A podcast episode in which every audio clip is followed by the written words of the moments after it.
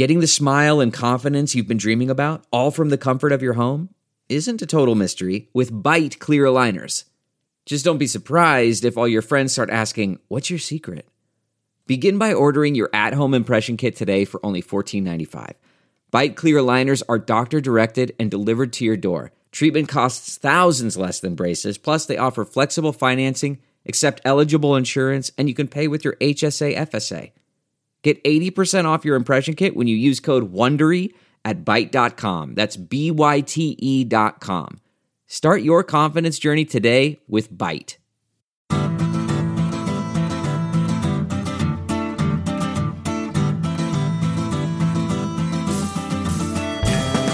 Welcome to the Sinica Podcast, a weekly discussion of current affairs in China, produced in partnership with SupChina. SupChina produces a marvelously useful free email newsletter that lets you stay on top of the essential news from China in just a few minutes a day. Or you can download SupChina's new and improved smartphone app or visit our website at supchina.com. It's a feast of business, political, and cultural news about a nation that is reshaping the world. While you're there, check out our new business news podcast, the Caixin Sinica Business Brief, for a weekly roundup of top stories from Caixin, China's authoritative source for business and financial news. Hosted by Kaiser Kuo, I yeah, yeah, I should. Thank you. and that guy, of course, was Jeremy Goldkorn, editor in chief of SupChina, who pundits have called the mischief maker's mischief maker. Greet the people, are Jeremy. Hello, people. How y'all doing? Yeah, and I, of course, am Kaiser Kuo. I am coming to you. We are coming to you from Georgetown University in our nation's capital, Beijing. Uh, and um, the other day, actually, I was at the uh, Brown China Summit in Providence. I had the great pleasure of sharing a panel uh, about media in China, China with uh, with Jane Jiajie Tang Tang Jiajie, who is the White House correspondent for Xinlang, Sina.com.cn. Uh, what she had to say was so interesting that immediately I thought, you know, we have to have her on our show. And here she is. Jiajie, great to see you again, and welcome to Cine- uh, Sinica. Can't say the name of my damn show. Hi, thanks for having me. And this is Jane. Hi, everyone. This is this is something we've wanted to, to know for a long time, right? How does Chinese media cover the damn White House? Right? Yeah, and now we have the opportunity to ask. But before we get into your your current job, I'm curious: how does a Taiwanese person end up working for a mainland media organization? Uh, organization? Maybe you could tell us a bit about your background and how you got into this job. Yeah, people always say like I work for enemies, right? Working for the enemy. yeah. Um. Um. So I was I, I grew up in Taiwan, Taichung actually, and I went to um, Taiwan University. And at that time, it was um, Ma Ying-jeou was the president, and uh, you know he was promoting the cross-strait relations. So there's a lot of exchange program between um, students, and I got the opportunity to intern in um, one of China Chinese magazine called Caijing at that time Right. under Hu Shu Li. Um, and then there was the time when she Li, she left Caijing to uh, start her own uh, company, Caixin. And then I left with her. And, Along with uh, everybody else on the editorial staff. that's much, yeah. true. and um, yeah, you know, I that's the first time I was majoring in accounting and sociology when I was in school. I didn't really know. Accounting and sociology. I know. I know. That's kind of multiple personality disorder Well, right there. I agree. I agree. like you need to dress differently when you go to a different department almost. Um, then I just found the newsroom fascinating. Like, and the, the journalists I work with there, like, make me, you know, just excited. And then the way they cover Chinese news. And then they, they ask me if I want to be the correspondent for them in Taiwan. So I started in Beijing and then I went to Taiwan and in 2012 somehow they sent me here to New York to cover the election for um Obama's second Obama term. yeah, Yeah, re-election and then I ended up here um, two years ago. Sina kind of lured me in to work for them in DC.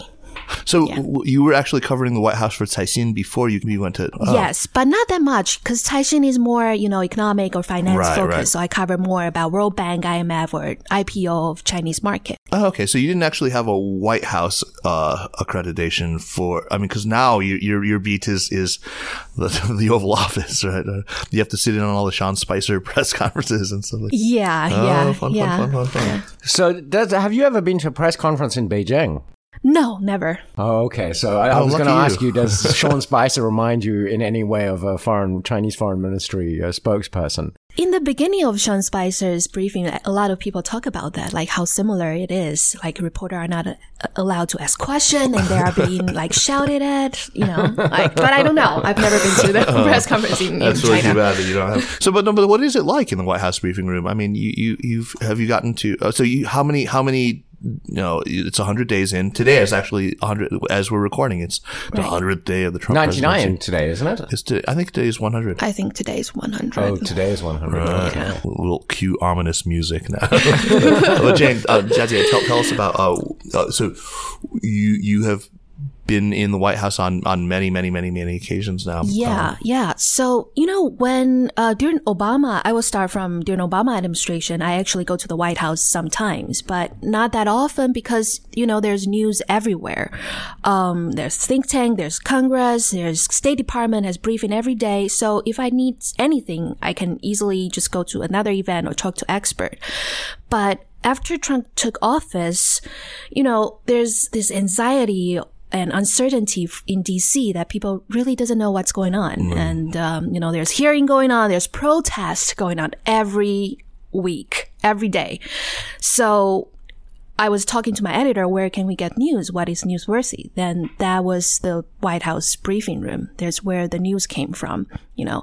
So in the first month, I went to the briefing every single day. And for foreign reporters, it's compared to Obama, it was actually harder because we need to submit our information 48 hours before um, the briefing and um, we need to For every briefing? every briefing Oh my They- god!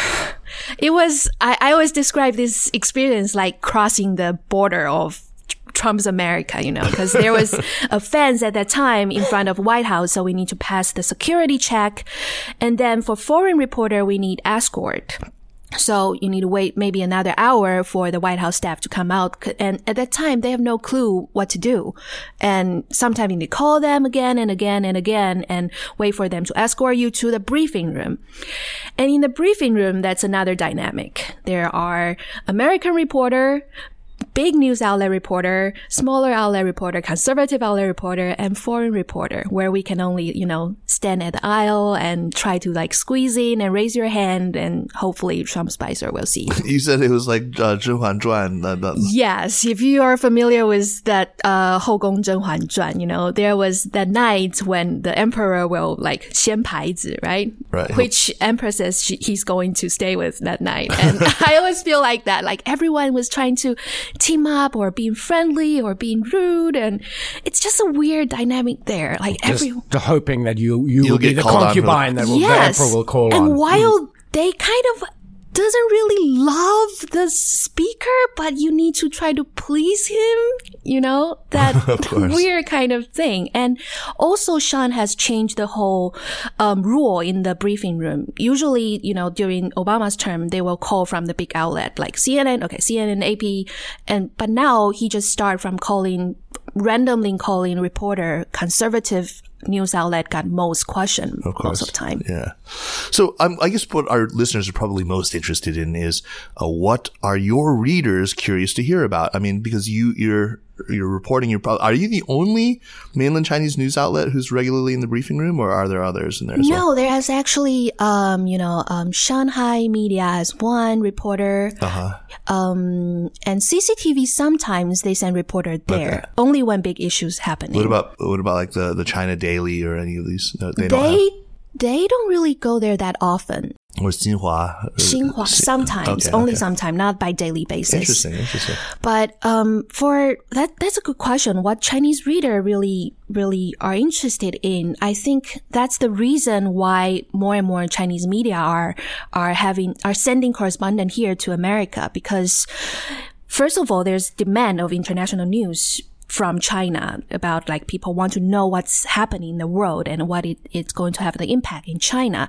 And second of all is like um, the international news in Beijing used to be only from Western narrative, you know, like translated from CNN, Bloomberg, and that's not what, maybe not what Chinese reader are really interested about. So let me just give you examples. Yeah. For example, like two days ago, uh, all the American media are just talking about the tax reform that Trump is uh, implement, but Chinese reader doesn't really care about that. no, but at that time, they might care more about the NAFTA. Uh, Trump is withdrawing from NAFTA, and what is it going to happen with the trade system? With the um, maybe next trade war is with China, or why did Trump pick? Canada and Mexico as his first enemies Easier to pick on. and its neighbor. That's what bullies do. yeah. Pick on Canadians. Plus, he's, he's insanely jealous, you know. I mean, because Trudeau is such a handsome guy. Yeah, yeah. I was Bigger there when, when Trudeau was visiting, um, um, and they had a press briefing together. It was weird because I was there when Trudeau was visiting the first time with Obama, and you can just see how the re- interaction between these two presidents with Trudeau is different. right, it must have been very warm and genial. yeah, a lot of hugging and a lot of joke about sports. While with with Trump, you can almost feel like they're like totally different people. yeah, I would imagine they don't have much language in common. So, um, uh, aside from what Chinese readers are actually interested in, what about censors? Because obviously, you know, Sina, like any Chinese website or news organization, has to obey the rules of, of the, the Beijing emperor. Um, uh, what gets chopped from your writing about uh, the, the United States and Trump in particular? Yeah, yeah. That's the question I get a lot about. Like, what can't you write? Um, so, you know, I actually grew up, you know, from my great, I, I grew up in Taiwan and I grew up in this, I don't really have this idea of government censor what you can write, what you cannot write. So I am very sensitive to this. I feel like whenever people will point at me and say, you can't do it. You can't write about it. I'm like, why? Um, so I think I'm fortunate a lot enough that I work the both Chinese media I've worked in, Caixin and Xinlang, my editor are very relatively liberal and they didn't really control what I can or cannot write. They just let me do what I want to do. But, you know, there's always the last part. They can decide whether to publish or not. And of course, there are issues I know that you really shouldn't touch on for Tiananmen Square or Taiwan independence. But most of time, I just write whatever I think the Chinese reader will be interested in. Right. Well, I mean, the whole censorship aspect of it enters in, though, especially when covering this presidency, because they are really, really being careful about controlling the whole narrative on Trump and especially on anything touching on U.S. China relations. Uh, I mean, relative I mean, is that's that's the impression that we get. Of course, is is that something that you feel because you've been writing about you covered the other presidency before, you've covered a lot of other topics. Is the, uh, the sort of hand of censorship much heavier now with with the, the whole Trump presidency? That that's a very interesting question. I I kind of feel like the so the for the I've been covering the campaign trail since 2015 when Hillary announced her her her, Her candidacy, yeah. yeah and um you can feel almost feel Chinese government is allowing people to talk about Trump to see what Trump is creating this as a shit show in America and also using it as a propaganda of how democracy might not work. How, you know, you see these Chinese state-run media compare him as Mussolini or even Hitler or, and you can tell that there's a lot of, I always see Weibo is a, it's one thing that you can see on Weibo that what Chinese people are talking about. Uh-huh. And you can also see what Chinese government are allowing people to talk about. Exactly. Yeah. And when they're making a lot of video and shows about Trump, I just very skeptical. I just feel like, oh, so Chinese government are allowing them to do this. They are creating this image of Because of he was making democracy look bad. exactly. Yeah. However, you know, like recently after Trump took office, I, I think it's calmed down a little bit. Um, I think they realized, first of all, I think they didn't even expect Trump would be elected. yeah, no one did. So when I was in Beijing, Trump in, didn't expect Trump I was going to don't be think elected. so either. When I was in Beijing in December, there's also an anxiety of what is going on in DC, what is going on with Trump, and even from the school, from the government, uh, from the government, from 外交部. So now I think they're more carefully controlling what Trump's message might distort U.S. China relation or um, this atmosphere between the two countries. Right, right. That's why they're so careful to control a narrative. Yeah, I, I certainly in the state media, media, in the central state media, you see a very, very restrained tone. Uh, I agree. about Trump. Even when the talk remember the talk between um, Trump and uh, Tsai Ing-wen in Taiwan, and instead of criticizing Trump, they criticize this is Tsai Ing-wen, this is Taiwan's 小动作. Right, Right. That was what Wang Yi said right away. Yeah. Right, right. Yeah. Very interesting. Let, us talk about. I mean, I, I remember in your in your very fascinating talk at Brown, you said that your day has to start at 5 a.m. Why is that? Probably six, five something, because you know I, I, I think that's what all the journalists do now. They set Trump's tweet as alert, As an alarm clock. alarm every time. You know, Twitter has this this this function that you can just have got the notification when someone tweet, and so my morning start with Trump's tweet for sure, and like anything he tweets less recently. Yeah, yeah. not that much. yeah, I've noticed But that. That's really that's kind of too bad. I mean, it was such a it was so funny to watch. That. Sad. Yeah, Capital. sad, capital S A D. Yeah, very sad. it is too bad. But so, what's what's the rest of your typical day like? I mean, when do you actually get over to the White House? I mean, because the, the briefings aren't until the afternoon typically, right? Yeah, yeah, yeah. Um, so yeah, my day started around five or six when Trump tweeted, and then you know I start to browse the, the the Twitter, the internet, the news, and then you know I will write down this um, question that I might want to ask. And then around 10, you know, briefing doesn't start around two or three, or one or two in the afternoon, but I will leave my place at 10 and I will practice uh, those questions on my way there. Hi, Sean. Jane from Sina News. This is my question, you know. And then um, the first part is I need to pass the fence right, um, Right. outside Entering the Trump's America, right? Yes, and that's another entry Trump's America again, and um, you know this whole process until one or two after Sean Spicer um, has this briefing. But you, you you get in there like in the morning, and then you get to hang out with the other journalists. A lot of the other journalists are there, right? yes, that is That actually must be really interesting. That is very very interesting. Because I mean, so I'm sure a lot of the other journalists must be interested in what a Chinese journalist, how a Chinese journalist sees all of this. I mean, Yeah, yeah, yeah, yeah, yeah. I found more and more um, American um, journalists are more interested in us now. Like, how do you right, think? right, yeah. How did China see us? How do your audience see? so what kinds of questions are you getting, and what do you what are you what are you saying in response? I mean, I'm, I guess we're asking you that very same question. How do the Chinese see us? How do you what do you think of all of this? Right? Um, you know, at the beginning, I think Trump is very, very popular among, if you see on Weibo or on sign up platform, how people comment and talk about him, he's actually very, very popular. And I think the, the, the core issue is he's very, just very fun to watch. For, for Chinese audience, they are not uh, involving in this whole it will affect my life. They're just watching the show and So he's popular like a reality TV is pop- exactly is exactly popular, right, right, right. exactly and you know he's very well known for his show apprentice and you know all his real estate in in in new york city and of course his beautiful daughter ivanka trump and uh, and she fit into this category of white rich beautiful Uh, Bai Fu Mei. 白富美 in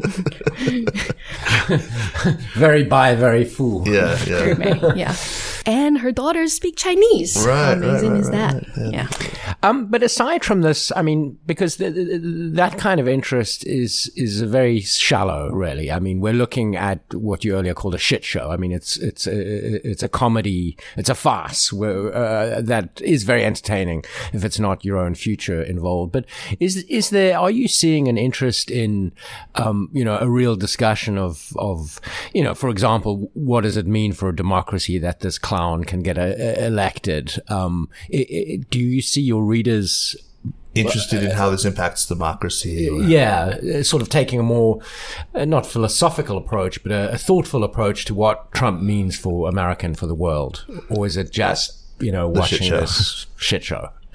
The dumpster fire.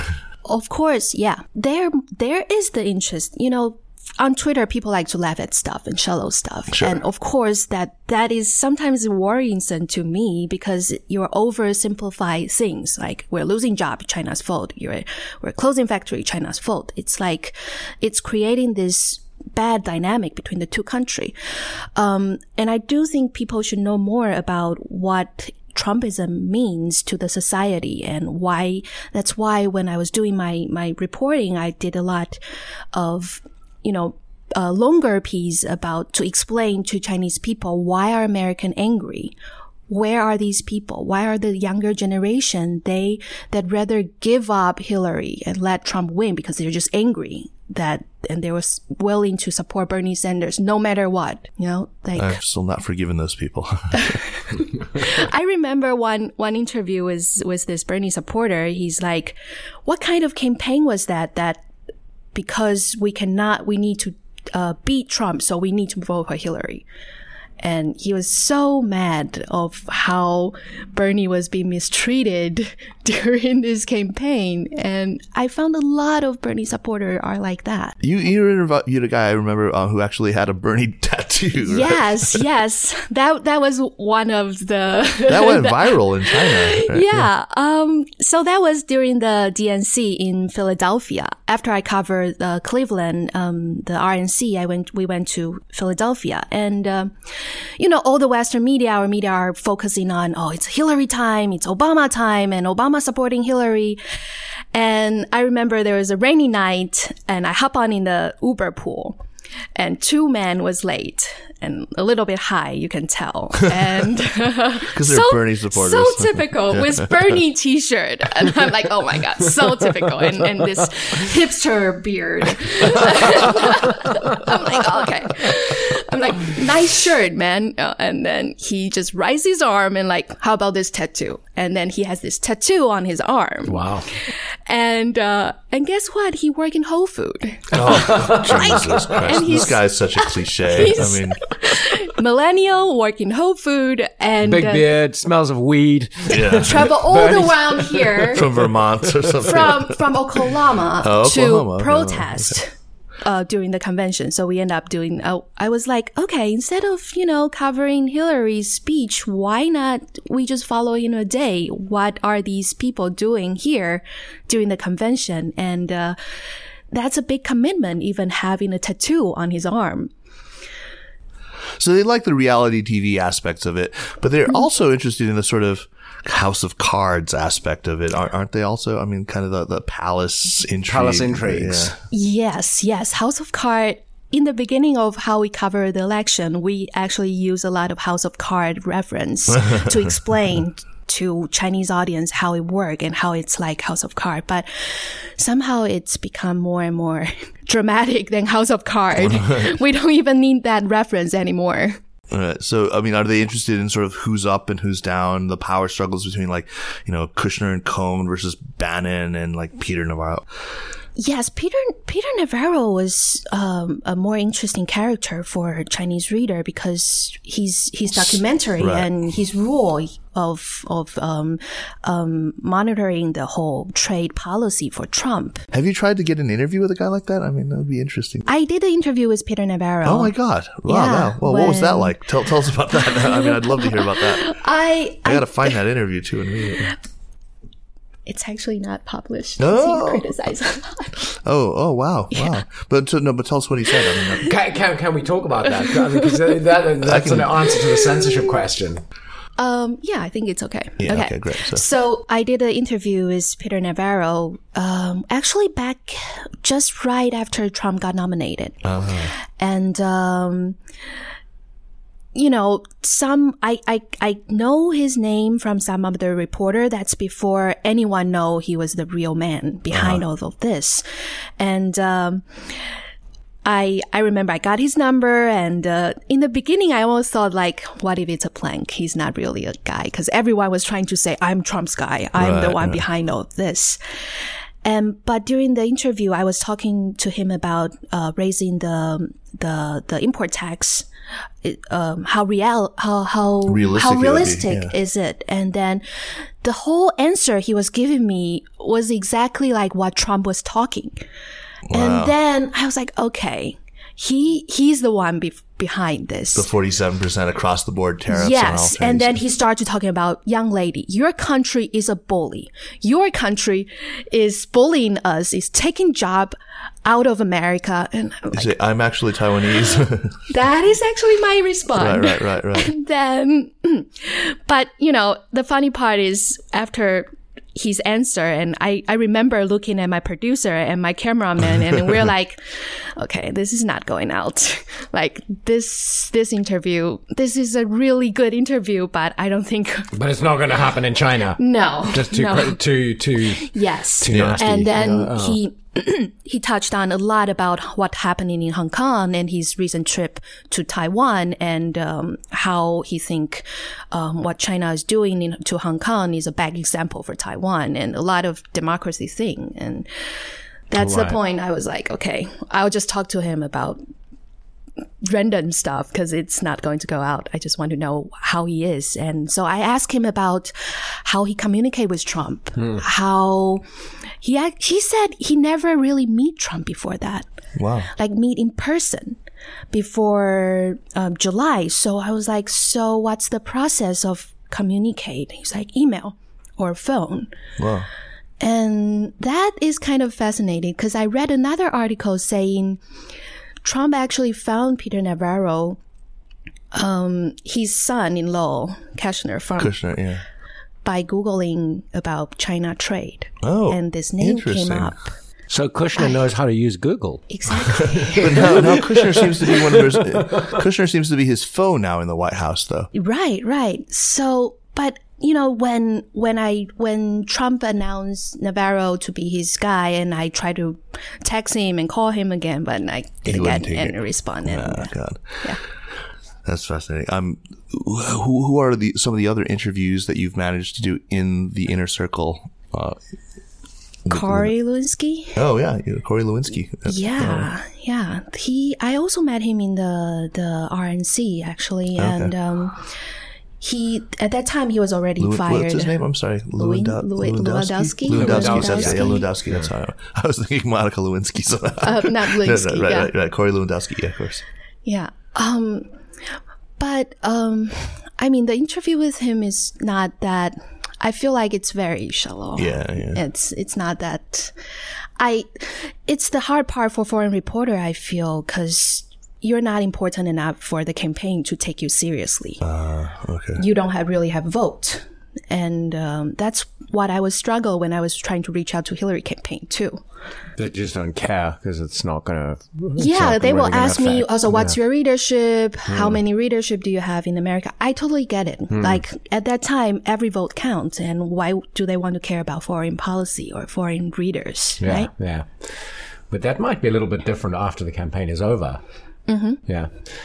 What, what about aside from the White House um, and presidential politics? Do you get to cover other aspects of American life and Political current life, yeah. events? Political life. Um, I cover a lot of rally now, protest now, actually, and uh, That's got to be something that the Chinese audiences are interested in. Yeah. Yes, protests, surprisingly, um, you know, I, I have a lot of discussion with my editor, like how to cover the rally. And, uh, for, for, for American reporter or Western journalists, they might cover the rally about the, the protest itself. Planned Parenthood, climate change, um, Earth Day. But for Chinese reader, they might be more interested about how can people go on the street? How do they organize it? And, uh, what's the atmosphere like when people are protesting on the street? Is it going to change anything? And uh, will police arrest them? And why can we see all, all these kids and almost a family, um, family friendly environment in this protest? So that is a very different angle I will cover when I'm covering Yeah, the that rally. must really look very strange to a, to a Chinese audience. I mean, people- Family these- protests, people like, bringing their kid, their you know, their kids, their kids wearing pussy hats, and Yeah. and going, right. yeah. That's awesome, though. America, man. Yeah, I mean, there's some very nice things about democracy. I, I always found it uh, fascinating when looking, you know, like producing things and then posting on Weibo and then see how Chinese people look at it differently, like what I look. Yeah. Because I, I already take it for granted. Like, this is just what happened. You can go on the street. Everyone can have their voice. yeah. Yeah. Yeah. I guess I've been saving this for this topic of discussion, but this is what I'm really, I, as you know, I mean, I wrote that big piece uh, early on in, in November before before the election about why about Chinese. Uh, Chinese Americans specifically uh, supporting Trump, but let's ask about Chinese people, your readership. Why? You, you mentioned that there's a lot of support, and, and some of it is sort of because it's a shit show, because it's interesting, because it's funny.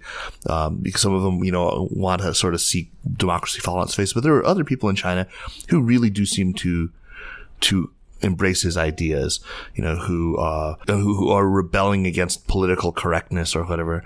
Uh, what, what do you, what do you think are the reasons why so many Chinese seem to be so vocal in their support for Donald Trump?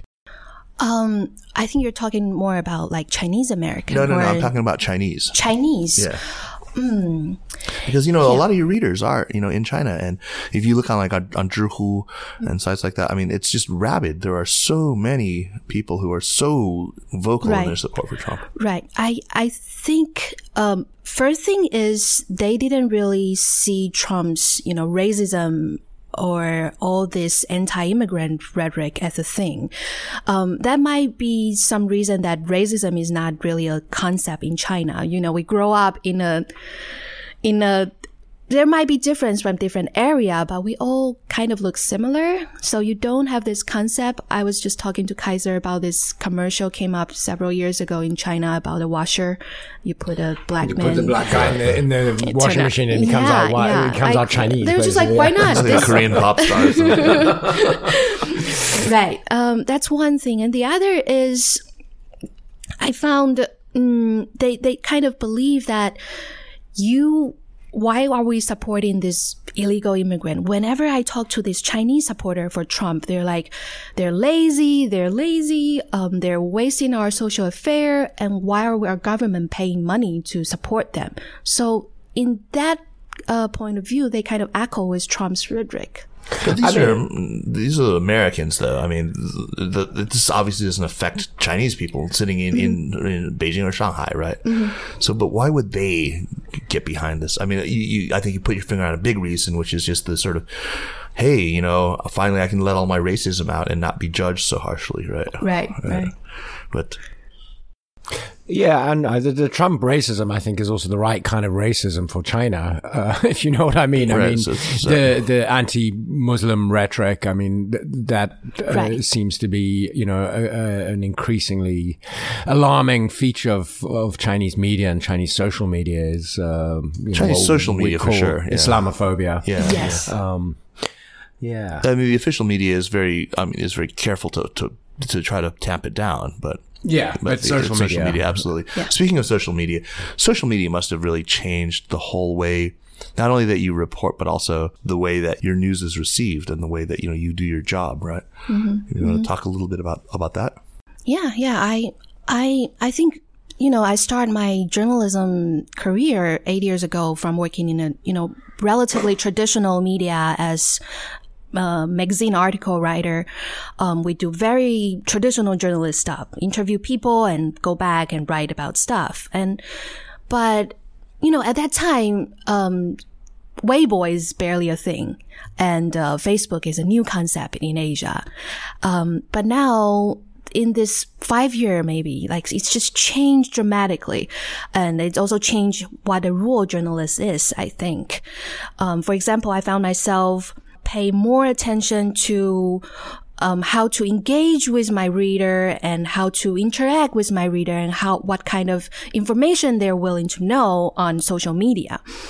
And also the way we present are also different now because it's not just like weekly magazine. They are looking for to see some back scene, um, behind the scene photo you post on, on social media. They want to see a more approachable, a more accessible, a friend-like, um, journalism reader dynamic. Oh, right, right, right, right. So I'm buddies with this journalist. She's taking behind the scenes at the at the White House, and right. Yeah, yeah, yeah, yeah, yeah. That's like the whole now how the whole big blog thing is coming up, and people maybe trust the blogger more than they trust a, a, a Natural, magazine. yeah, yeah, yeah, because they want to know it's a real people has a real opinion and in real life. Hmm. Eh, I mean, in in your time so far in all these meetings, have you you put your hand up a lot? Did you have you been called on? Have you asked many questions yet so far? I got asked question the first press briefing. Oh, the very first press briefing. Yeah. Oh, wow. What did you get to ask? Well, I was asking about withdrawing from TPP. Oh, interesting. yeah, okay. yeah, and um, he gave a very, very vague answer. Was that before Trump had actually said uh, whatever he said about Well, it? I mean, he'd said it all along on the campaign trail. I mean, there was no question. That's but- the day he signed the executive order to withdraw from TPP. Ah. Yeah, that's what I'm talking about. Yeah, the yeah, executive yeah. order. So, Yeah. so it had already been signed when you asked the question. Yeah, okay. that's the day. And the answer was vague. And that's the day historians will remember when the United States ceded leadership to China. Yeah, I, I think that's uh, many people are of that opinion. um, so, what are the? Do you think is the most popular uh, story that you've you've done from the United States for for Sina? Most popular one. yeah, you probably have some kinds of like feedback on Or a few traffic. You know, yeah, or just a few of the most popular. Um, I would say the the most popular one was when I first discovered this Chinese American for Trump group. Ah, From Oh, the very yeah, beginning, um, What's that guy's name? Tian Tian. Yeah, yeah, yeah, yeah, yeah. Yeah. So that was during the primary and, uh, you know, Trump is not a thing yet. And, uh, but I'm very interested in who's supporting him. And I'm like, maybe instead of writing people support him, I should write about Chinese people who support him. And so, you know, through some relative, they were like, okay, this WeChat group are some of people they are like secretly talk about it because at that time people are afraid of talking about they are Trump supporter. So I joined that group and uh, I kind of see how they form and put together. They have like this vision. We're going to have um, LA chapter, Austin chapter, and at that time I was almost like, okay, this is funny. But then you just kind of see It how it being funny, happened. yeah. yeah. And uh, in the end, this this guy who started this group are on Trump's A- AAPI advisor uh, team Oh God, yeah, Yeah. unbelievable. with with um, Zhao Xiaolan. Oh, He's also on the team Yeah, yeah, too. yeah. Yeah, Elaine Zhao. Elaine Zhao. Right, right. Well, Wow. but uh, it's it's ah, that guy's not even a citizen, right? Or he's He's a green card holder. He's a green card holder, But yeah. but to back back to your question, I think um, Chinese tra- that why is that the most hit um, article? Not only that is the the the story that Chinese audience are interested in. It's also like translated to a lot of American news outlet about what is going on there. So I think for Chinese reader, they're interested in, also interested in what Chinese people are doing here. right, right. Jeremy, I mean that accords with our our stats, right? I mean, I wrote that piece about why Chinese Americans are supporting Still Trump. one of the most popular uh, things on our side. I mean, it still still gets yeah, I remember every you day. talking about it. Yeah, It's crazy. It uh, it is a subject of endless fascination. Chinese people and Trump. So we, we asked about how social media has, has changed your work as a journalist, but uh, more specifically, uh, WeChat has changed social media in China. Um, And I mean, although Weibo has, uh, has made a comeback, I think you know it has once again become something of a public square, or perhaps always was. Um, you know, but after the the takedown of the big V's uh, and the, the government squeezing and clamping down essentially on on the vigorous debate that was on on on Weibo, it has it has come back a little bit after a, period of being much uh, less interesting.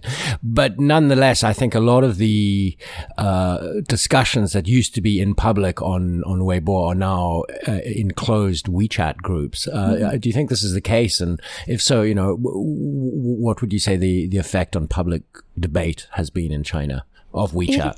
It is. It is. I. I. I believe WeChat and Weibo are going to a different, well, I can't speak for my company, but I can see this is going to a different way. While, um, Weibo is more like just providing news and more, uh, fast breaking news or, you know, uh, live streaming platform. WeChat create this little kind of private group that you can have discussion there. So, you know, you, you can, um, only if you're a friend with each other, you can see each other's post, right? Um, I, I remember someone say it's kind of like a KTV kind of thing. You can be in there and with your friends and with people that, um, uh, care about these issue and talk about it. Um, I think Chinese government prefer that better because it's easier to control what kind of information is going out there instead of putting something out on Weibo, which can be like virually go out anywhere.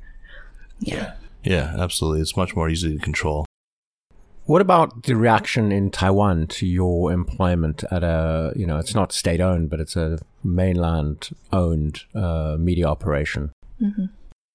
Uh, do people give you grief about working for this enemy state?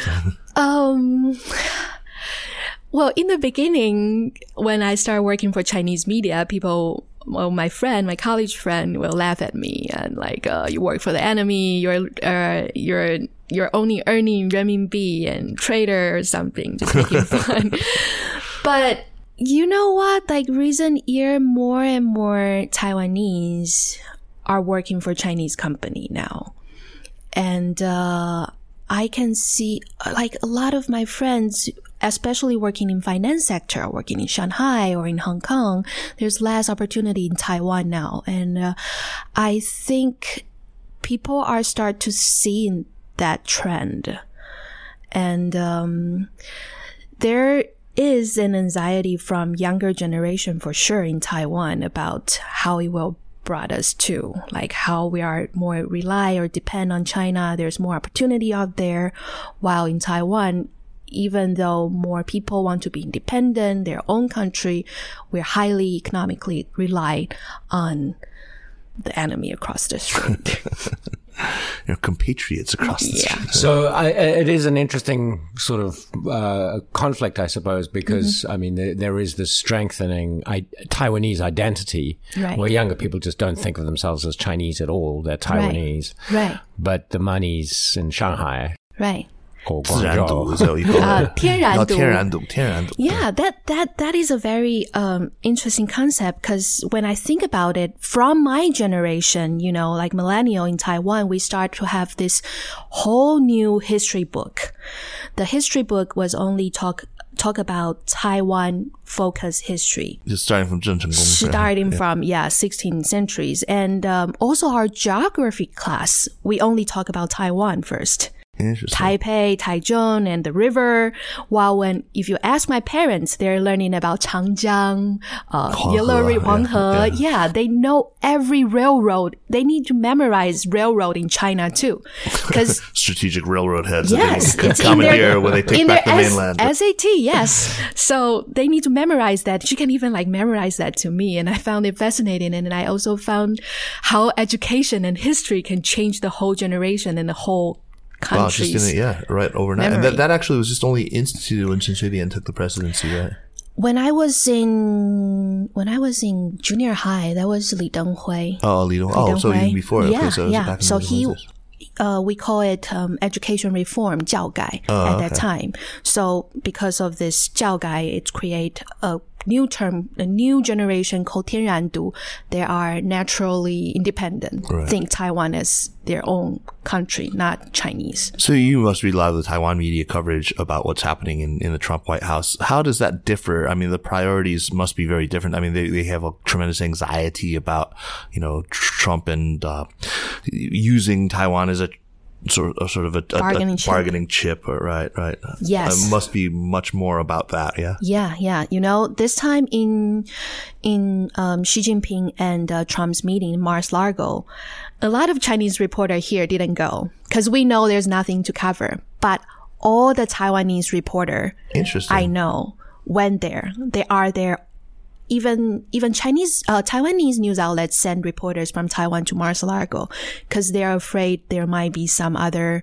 agreement they're going to sign between U.S. Taiwan China relation. So they were very grateful that he attacked Syria that night, so nothing could actually happen. Well, I won't call it grateful, but it's, it's a tragedy. well, well, wonderful, Tang Jiajie. So grateful that uh, for I mean, I'm grateful that you could make the time to talk to us. Uh, we're- Thank- best of luck in your reporting. We're really, you know, I mean, it's it's a fascinating topic. We're going to continue to watch what you're doing. Uh, join us with a recommendation for our listeners, won't you? Yeah. Okay, so before we get to recommendations, I want to remind our listeners that the Sinica podcast is powered by SupChina. Check out the app and subscribe to the newsletter at supchina.com. You can follow SupChina on Twitter at at SupChina News and on Facebook at facebook.com slash SupChina News. And if you like our podcast, by all means, leave us a positive review on the Apple iTunes store or on Google Play or wherever it is that you go to review apps. This really helps and it means a lot to us. Onward onto recommendations. Jeremy Goldkorn, what have ye for us today? I've got two because I think the first one may have been on the show before. It's a, I was in New York last night and had uh, a great meal from uh, Mala Jihua, the Mala Project, Oh, right, right. uh, which is a, uh, a kind of new style uh, Sichuan food, but it's proper Chinese food as Chinese people like to eat it. It's very, if you like, uh, you know, very Wait, it's spicy. the name of the restaurant? Ah, Jihua. Mala Jihua is Chinese, and Mala Project in English. It's in the Lower East Side. Um, Oh. And you It's can like get it planned delivered, which is what Or I pla- had I mean, last night. Oh, you had it delivered. yeah. You ordered out. Oh, wow. Yeah. Was it like some guy riding on an electric scooter with a box on the back? No. That would be very no. authentic. That- that yeah. be I, I didn't see if he had a scooter, but he looked like he should have had a dirty Beijing electric scooter for sure. Oh, sure. awesome, awesome. So yeah, that's that's uh, definitely one of my favorite restaurants in New York. Um, the other recommendation I've got, uh, which is kind of on topic, is uh, there's a Twitter account called uh, Burned Your Tweet, and some very clever and very twisted fellow has uh, coded uh, a computer to uh, basically every time Donald Trump tweets, it um, uh, prints it out, uh, and a robot uh, then basically incinerates the printed out tweet. it's uh, along with um, you know large doses of Xanax and Valium and the Five Calls app, um, which you can use to call up you know your local representative and complain. It's one of the things keeping me sane in these dark days. I've got one to, to, to keep us, help keep us in these dark days too. But let's let Jane go first. Jiajie, what do you have for us? Oh, um, actually, you know, um, after I start covering Trump White House, well, I hope my parent didn't hear about it. Um, I consume more alcohol than of I course you should. did. no, no, no, that's natural. I think they'll you know, understand. especially on the weekend. I actually talked to a, a, a- a friend who worked for a wine company and he said the, the wine demand was surging in DC area. Must be. I yeah. bet. Yeah. So there was this bar called Showtime in DC, and uh, I my friend took me there when I just started covering the White House. I remember it was January, and there is a band playing every Sunday night. I believe it's seven thirty. It's called Grannies and the Boy, Granny and the boys, right? and um, uh, the keyboard is a eighty four year old grandma oh, wow. and uh, her story is fascinating. So her her her her husband died, and she took the class in Maryland University and met this drummer who she's dating now, around sixty something. And then they joined the band, and then now they just become a regular band in Showtime right now. So if you're interested in Sunday night seven, What style of music is it? they play a kind of they're funk, they're indie, you know, like Wow, 84 year old indie. Yeah. Awesome. And they this out. have really, really cheap combo. $5 whiskey with the beer. Oh, Granny's Cash- rocking and whiskey cash and beer. only. That's- that sounds good. is it what is it in Adams Morgan or is it? No, um, in Shaw. Okay. In okay, Shaw. Okay. Yeah. We'll have to check that out. Well, I promised I would. I have a recommendation that'll also help us get through the Trump presidency. Uh, but I, and this is probably kind of generic by now. But um, Hulu has just launched. Uh, the famous Margaret Atwood book, The Handmaid's Tale, their, their television rendering of it. Uh, it's really good. I've, I've seen the first three episodes of it and it's, I mean, it's, it's extraordinary. I mean, I, I read the book ages ago and it's, it's quite faithful. Um, of course, you know, they, it's, it's updated. There are references now to the, the kind of pre-lapsarian world where you have like, you know, it, it talks about Tinder and things like that. But, but, and that wasn't in Margaret Atwood, but it's, it's sort of an updated, uh, but all you know, highly. Uh, everyone said it's a sort of cliche how how like strangely relevant it is now. Yeah, I thought you were going to recommend some light entertainment to take our minds off the No, dark no, no, days no, no. instead of a documentary. what was that? My favorite science was mi- make make Margaret Atwood fiction again. oh, that. Uh, yeah. Uh, thank you so much, Jane. It was a real pleasure to have you in. Thank Uh, you. Yeah, and uh, we'll we'll hopefully have you back on the show again before too terribly long. Jeremy, as always, good to see you. Likewise. All right, onwards. Uh, the Sinica podcast is powered by SupChina and is produced by Kaiser Kuo and Jeremy Goldkorn. Thanks to Anla Cheng and Sarai Darabi from SupChina.